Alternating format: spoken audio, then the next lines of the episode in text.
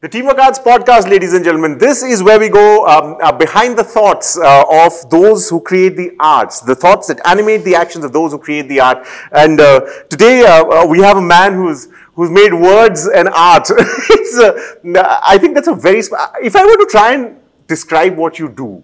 Uh, one, I would fail miserably, sir. And two, I think the whole podcast would be about what you do. Everything from your diplomatic career to your 23, is it now? Uh, uh, the, the list books. of books mm-hmm. that you've uh, written um, uh, to those wonderful tweets and the lessons that we all get in trying to show off the English language. It's, it's absolutely wonderful. And you very graciously haven't mentioned my typos. Obviously, Far too many, thanks to my haste in. Uh, but it's actually that uh, people have uh, uh, come to depend on your linguistic skills so much that they believe the typos are the real thing. I know, I've heard, I've heard. And after all, we are living in a post-truth world, aren't we? a number of hours people have had to waste looking up uh, dictionaries for words that actually are typos. Anyway, there we are. Not that, uh, not that they weren't earlier, but words are increasingly being weaponized to subserve an agenda, sir. And uh, you have been a merchant of words for a very, very long time. What are your views on that, sir? Never word for, words for their own sake, Sarthak. For me, I think words matter as vehicles for ideas. Ideas, emotions, thoughts, proposals, whatever it is, words must convey something. I, I, I enjoy uh, the beauty of words, I enjoy style, I enjoy wit, but um, there's always got to be content allied to them. And I, I wouldn't ever consider myself interested, for example, in kind of abstract uh, using of words, a way in which an abstract painter might splash colors onto a canvas. I think that words may have beauty, but the beauty only has meaning when it is seeking to convey something.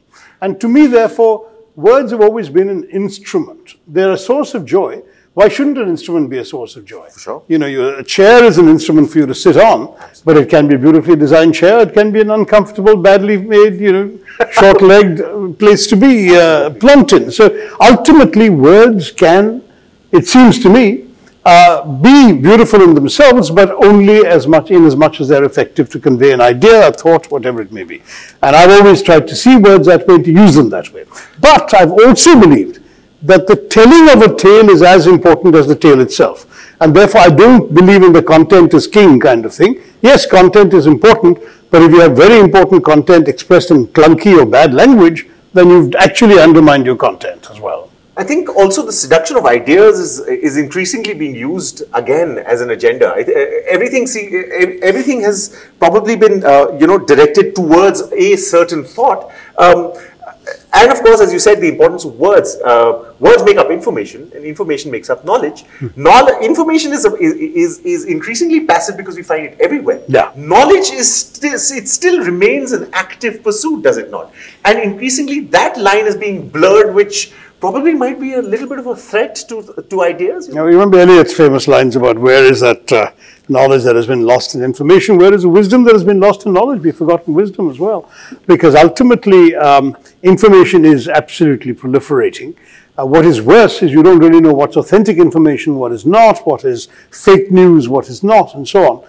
And on top of that, of course, you do have the entire issue of, of, of uh, how to use whatever information you've acquired in a way that actually contributes to the sum total of human knowledge and human advancement. So that's where I think we will always, thank God, need teachers, guides, mentors, gurus to help steer us through these uh, increasingly dense jungles of information and misinformation into something of a clearing that you might call knowledge, and then from there into the oasis of wisdom. so it's, uh, it's, it's, it's, a process we'll all have to go through in this uh, in this internet era. The way you, uh, the storyteller in you is uh, has just transported me onto a beach with the uh, with with the with a nice warm breeze of uh, of of uh, of knowledge, of joy, of wisdom, of all of that. Yeah. But it's very difficult to ask you questions because you just take us also. But um, it's also increasingly that uh, we are becoming a society of the ors rather than the ands. At one point of time, we could be this and that uh, increasingly we're being told that uh, we can be this or that, and we're being told as well, right? I think it varies from field to field. I find myself in politics where indeed the binaries, the polarization, the, uh, the sort of construction of opposites has now reached in our country an extreme level, where you're quite right. There is no question of being, for example, shall we say, financially uh, a little bit right of center and socially left of center.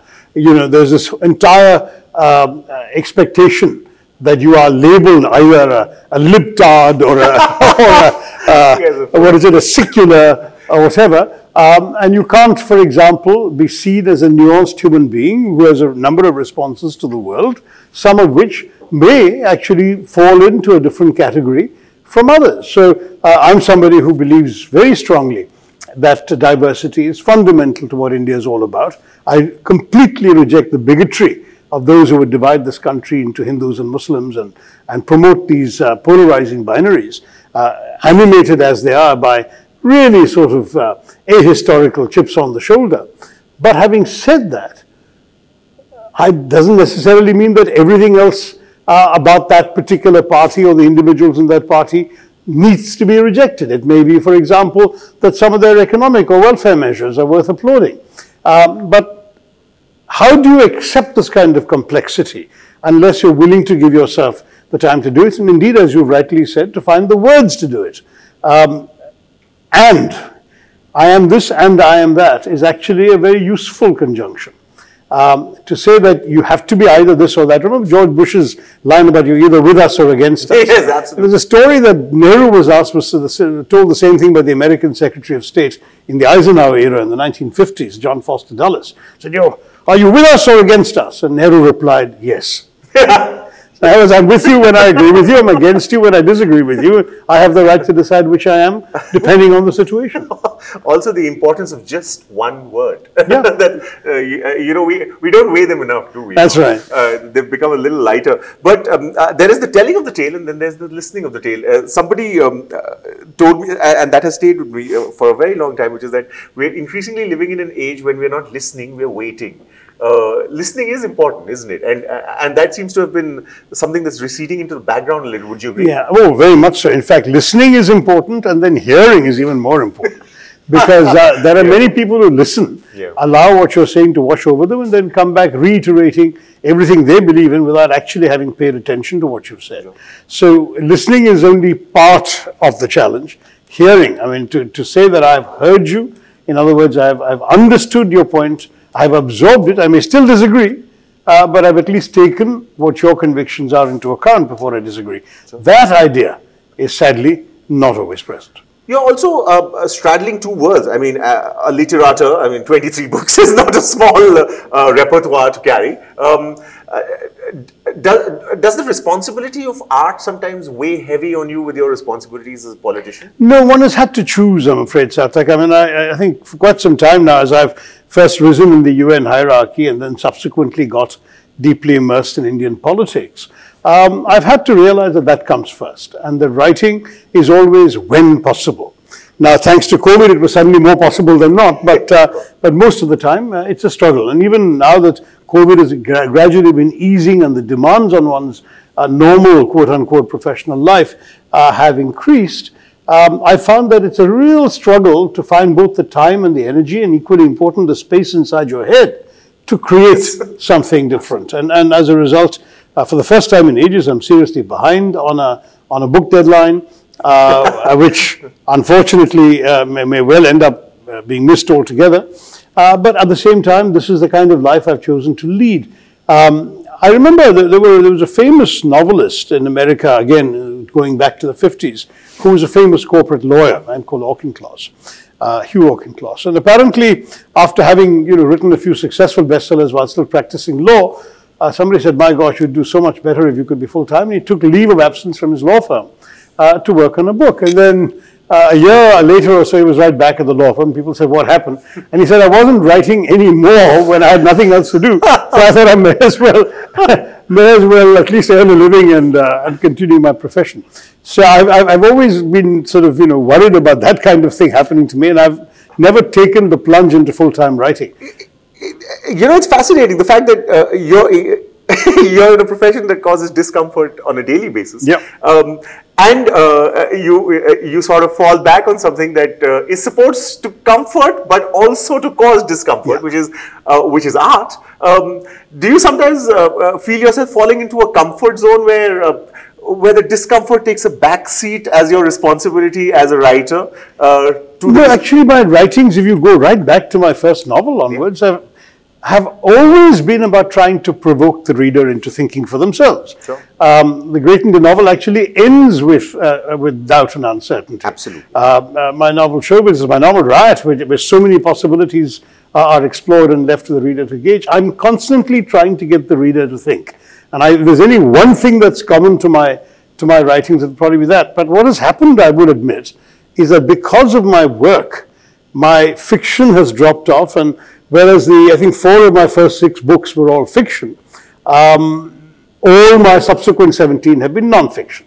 And why is that? Um, because uh, you know, I was talking about that space inside your head. You've really got to create with fiction an alternative universe. And you've got to populate it with people, characters, incidents, situations that are as real to you as what you're encountering in your daily life.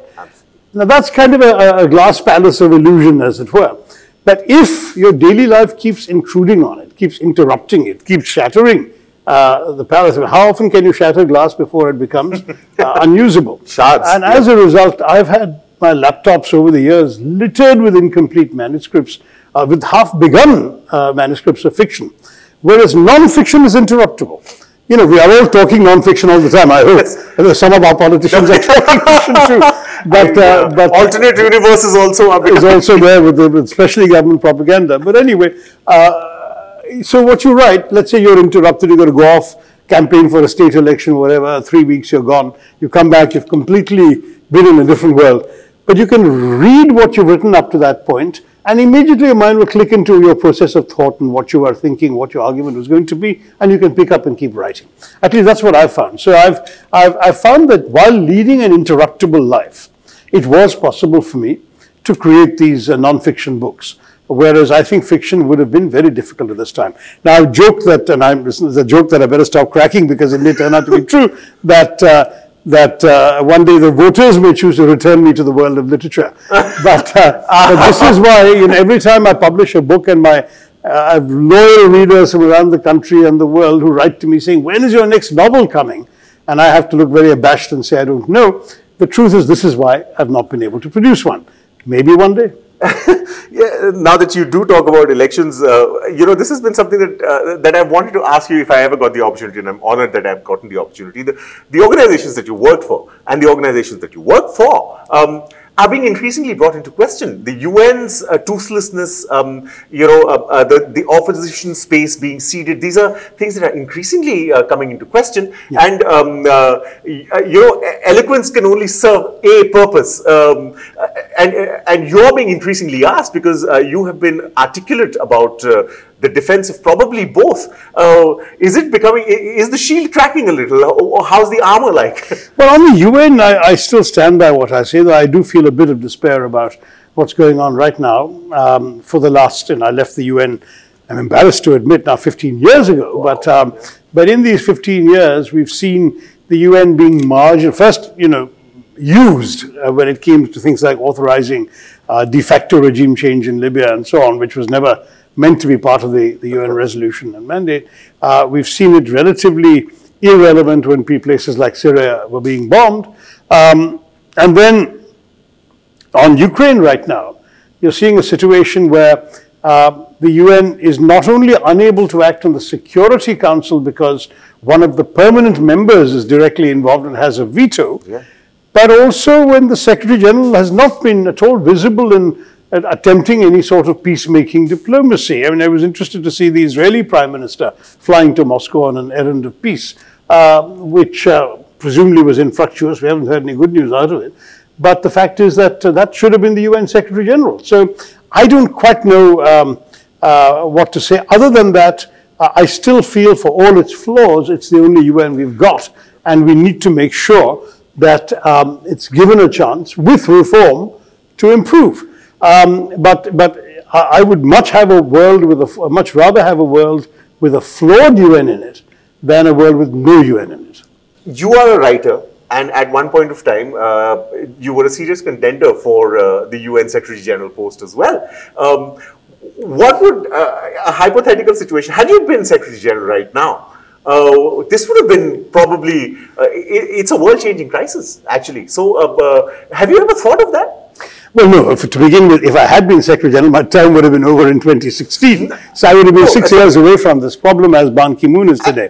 But the fact is that um, uh, it, is, it is undoubtedly unwise when you're not in a particular position to talk about what you would have done. First of all, because you don't have access to all the information that the person in that position does.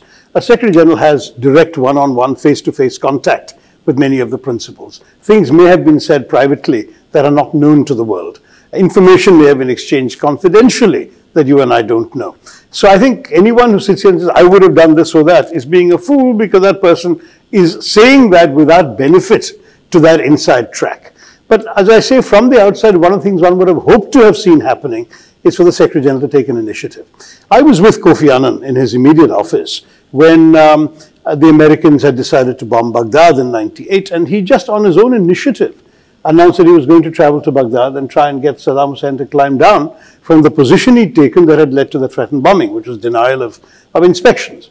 And I must say, that was an act of immediate uh, success, but also great courage and wisdom because uh, it was not something that the West was happy about. The Americans were, you know, would probably have benefited politically from dropping some bombs more than from watching this UN Secretary General going off to Baghdad. But he essentially was able to cock a snook at both the, at all five of the, of the major powers, while at the same time going out to this country and giving them a, a branch down which to climb. And they did. And, and, and at least, you know, in the end, for other reasons, uh, the, the peace that Kofi bought with his trip uh, only lasted six or nine months, and then the bombing started anyway.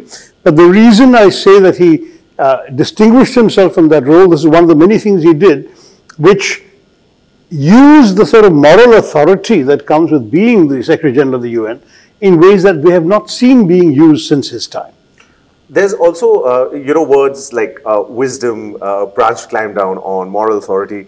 Uh, these are also words that are being increasingly used for the for the opposition space in the country right now. Uh, what are your views on that? No, I would say that we have a, a genuine challenge uh, in that a lot of thoughtful people are, are undoubtedly rejecting the politics of polarization, of bigotry, of communal division that seem to be essential uh, for the USP of the ruling party. Um, the ruling party nonetheless keeps winning elections, perhaps as people say, because of a, a number of sort of micro welfare projects, um, which certainly uh, people uh, seem to think have been uh, implemented sincerely and effectively and appreciate that. In fact, we talked about or and. Uh, you know, you can be communal and be effective at building toilets and, uh, and delivering gas cylinders. So oh, that's these things happen, you know. So, um, so the fact is that the BJP has uh, certainly demonstrated with these five elections, whose results have just come in as you and I are speaking, uh, a capacity to um, convince voters that they are serving public interest. Uh, what surprises me is that, of course, at the same period, we also have record inflation, record unemployment, the worst unemployment ever recorded, in fact. We have uh, uh, memories of bodies being floated down the Ganga because of the horrendous mismanagement of the second wave of COVID last year. And yet, people have allowed themselves to put those behind them. Do they say these are acts of God, but the toilet in my village or the gas cylinder in my kitchen is the act of Modi? I don't know. But the public clearly uh, has bought into the BJP's narrative.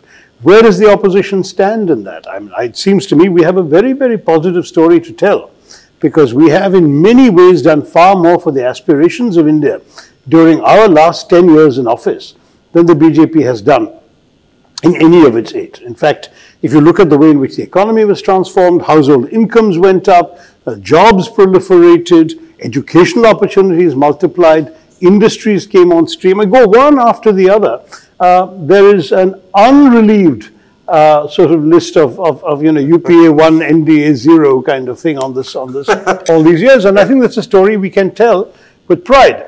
If people are sick and tired of hearing the usual divisions between us and the government, um, I think this is what we should talk about. Plus, you know, honestly, we have a lot of competent people on our benches who can go out and implement um, yeah. implement uh, the kinds of projects which um, which uh, the, the, the, if the BJP is, is doing well with some projects, no reason why we can't continue. Sure. Uh, this is, of course, a subject that uh, I'm absolutely and completely incompetent for. So Good, you asked it. so, so I'm not going to tread down that path at all. But I do know uh, for a fact that art has, uh, over uh, centuries, played a very, very important part as uh, uh, as, a, as a vehicle for awareness, as a vehicle for dissent, as a vehicle for raising voices uh, that are usually not raised enough.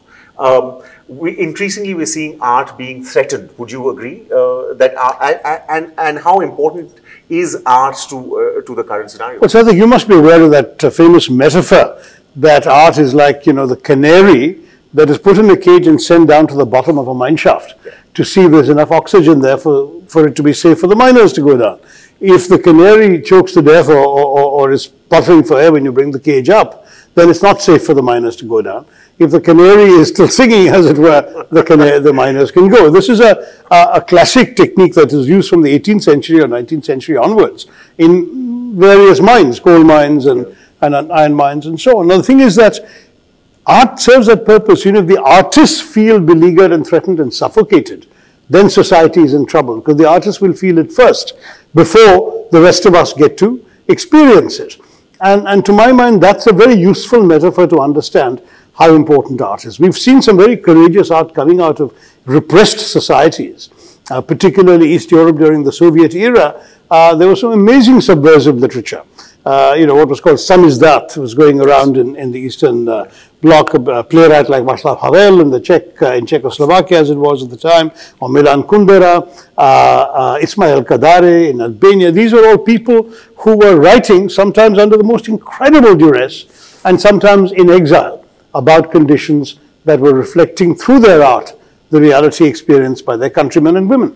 Now, these kinds of stories, um, I think, are, are amazingly reflective of what uh, ails a society. And I think when you, you, find Indians starting to produce this kind of subversive literature, you may, on the one hand, say great for literature, but also say uh, worried about our society because they're sending the alarm bells that not all is well in our, in our country. So you think there is hope in art?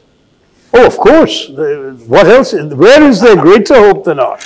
Art is the expression of the finest of human sensitivities, sensibilities, and and and and and um, uh, and concerns. And at the same time, it, it taps into that most precious and indefinable part of our being, our imaginations. So surely uh, that's what art uh, has to offer us all, and which we honestly have to uh, have to appreciate. I'm so grateful that a place like JLF has all the arts on display, including music, and of course, um, it's not just books; it's also ideas. It's um, uh, usually the ideas are being discussed by people who've written books, which is good. writers need platforms but also sometimes by people who are just practitioners of these various things. So, a very interesting um, opportunities, it seems to me, to engage with the things that matter in the world. And art, literature, poetry, music, all of this has an indispensable role to play in helping illuminate some corners of the human condition that we may not be fully aware of. Absolutely. And I think sometimes we have to hang on by our fingernails. And if art provides that cliff to hang on to, I guess we can all be a little more hopeful. Uh, there's many, many questions that we need to ask, but uh, we cannot monopolize your time. Thank has, you so much. It has been absolutely wonderful um, uh, having this conversation with you. And uh, we look forward to more. Um, play of words with you and, and, and we hope for uh, for better things so thank you very much for your time uh, appreciate it thank you sir uh, Shashi Tharoor, ladies and gentlemen, on the Teamwork Arts podcast. Follow us on social media. It'll be nice. And uh, tell us what you think because thinking uh, should not be seen as a luxury, probably a necessity. So, uh, yeah, go for it. Uh, tell us, subscribe, whatever it is that you want to do. Just click on those buttons. And uh, what's coming up next? For that, you'll just have to keep following us on social media. Thank you for listening. This is the Teamwork Arts podcast.